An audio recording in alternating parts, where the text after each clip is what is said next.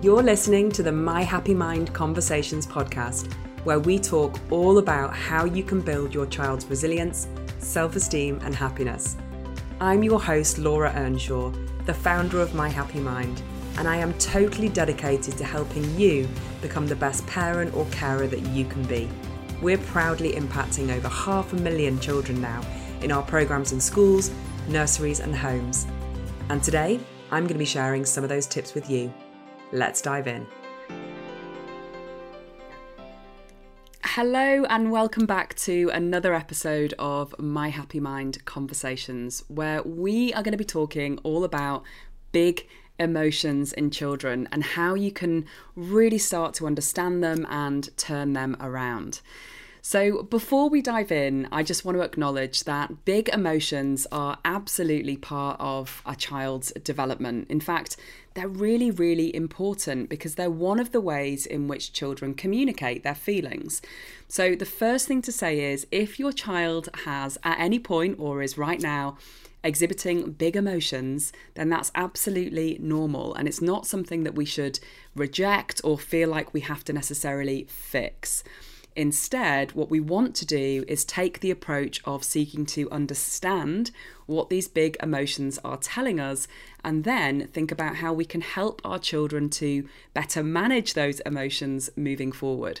So, the objective here is not to stop those big emotions being felt, it's to help our children to manage those big emotions in a slightly different way. So, let's just start by talking about what big emotions actually are. Maybe for your child, when they get distressed, they lash out, they get angry, they scream and shout, maybe they even get physical. Maybe for your child, when they're feeling big emotions, they kind of retreat into themselves, they go very quiet and they take themselves away. The truth is that all children experience big emotions differently, and the way in which they respond to those big emotions can also be different. And there's no right or wrong way for a child to express an emotion. The main thing for you to know is that a big emotion is actually just an expression of how they're feeling. So, whether they're a crier or a screamer or a shouter or a hider, they're still having those big emotions. It's just that the way in which they're showing those emotions may differ.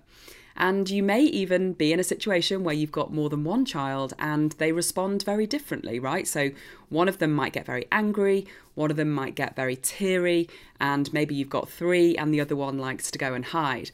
All of those responses are absolutely fine. They're just different because we are all different as humans. So, the first thing I want to talk to you about is why a child chooses to express themselves through these big emotions and why it is that these emotions come out sometimes in the way in which we do. The reality is that an emotion or an expression of emotion is just a way that your child is trying to communicate how they feel. So, if your child gets particularly upset in a situation, that's their way of trying to tell you that they're upset if they're lashing out and screaming and crying, that's their way of communicating those emotions. It's just that they don't necessarily have the language or the verbal language to share that with you. So instead, they resort to using either a physical language or some other reaction based language. And that's why it's really, really important for us as parents to see beyond the reaction, right? So to, to look beyond what we see and this is something that we talk about a lot in our My Happy Mind for Families program and in our schools program in terms of seeking to understand those actions or those behaviors. Because one of the things that we know is that our actions and behaviors are really just a manifestation of our feelings, and our feelings are really just a manifestation of our thoughts. So there's a really powerful model called the Thoughts, Feelings, and Actions model, which I've posted on this channel as well. So you can definitely check that out if you want to. And that is really talking all about how our thoughts then influence our feelings, and then our feelings influence our actions. So, when you're seeing this big emotion from your child, you're actually seeing their feelings and their thoughts. It's just that they're not expressing those through language. So, one of the most important things for us to do as parents is to, as I say, look beyond that action and behaviour. So, when your child is having a big outburst or a meltdown or whatever their manifestation might be, it's really, really powerful for you to try, and this can be hard in the moment, but to try and take a step back and seek to think about and seek to understand what might be behind that reaction. What are the feelings that your child is experiencing? And what are the thoughts that are leading to those feelings? Let's take an example of a child who really doesn't enjoy their swimming lessons and they are going for a swimming lesson, so it's happening.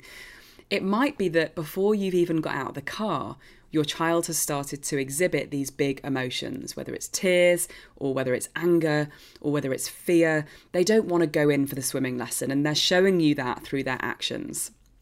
Now, for that particular child, what's actually going on is that the feelings that they have about the swimming lesson, whether that's fear or worry, are dictating the behaviour.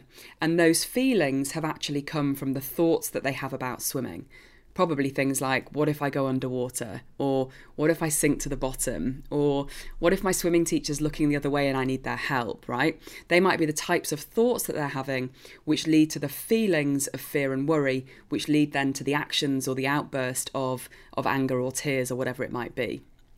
So, what's really important is to be able in that moment to soothe your child and help them with those big, um, those big reactions that they're having, but also to seek to understand what those feelings and thoughts might be.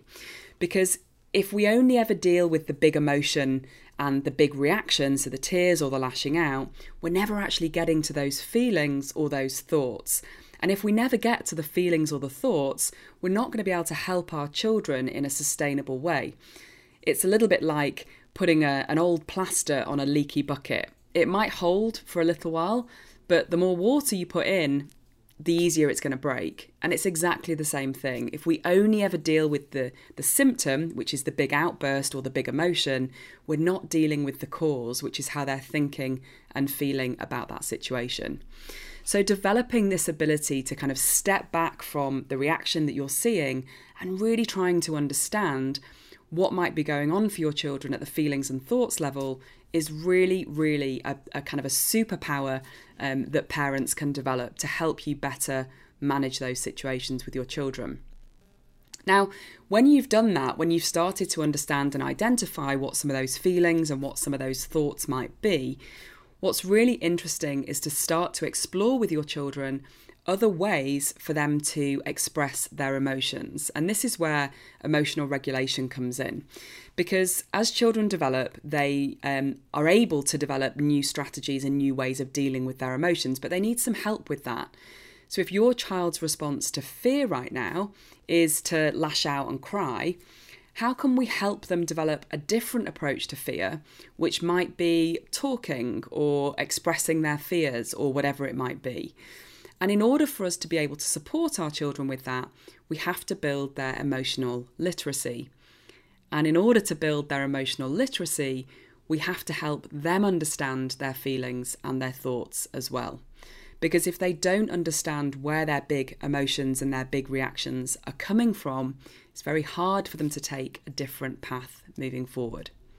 So, if you have a child who has big emotional outbursts or big emotions and you're just not sure how best to cope with them, firstly, seek to understand, seek to look behind the big outburst, seek to look behind the big behaviour.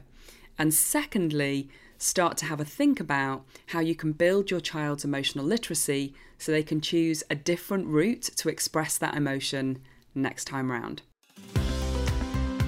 Thanks so much for joining me for another episode of the My Happy Mind Conversations podcast. If you liked what you heard, please leave a review and a comment below, and I'll be back next week with more science backed secrets to building happy and resilient children. Don't forget you can come and follow me at My Happy Mind on Facebook and Instagram. Take care.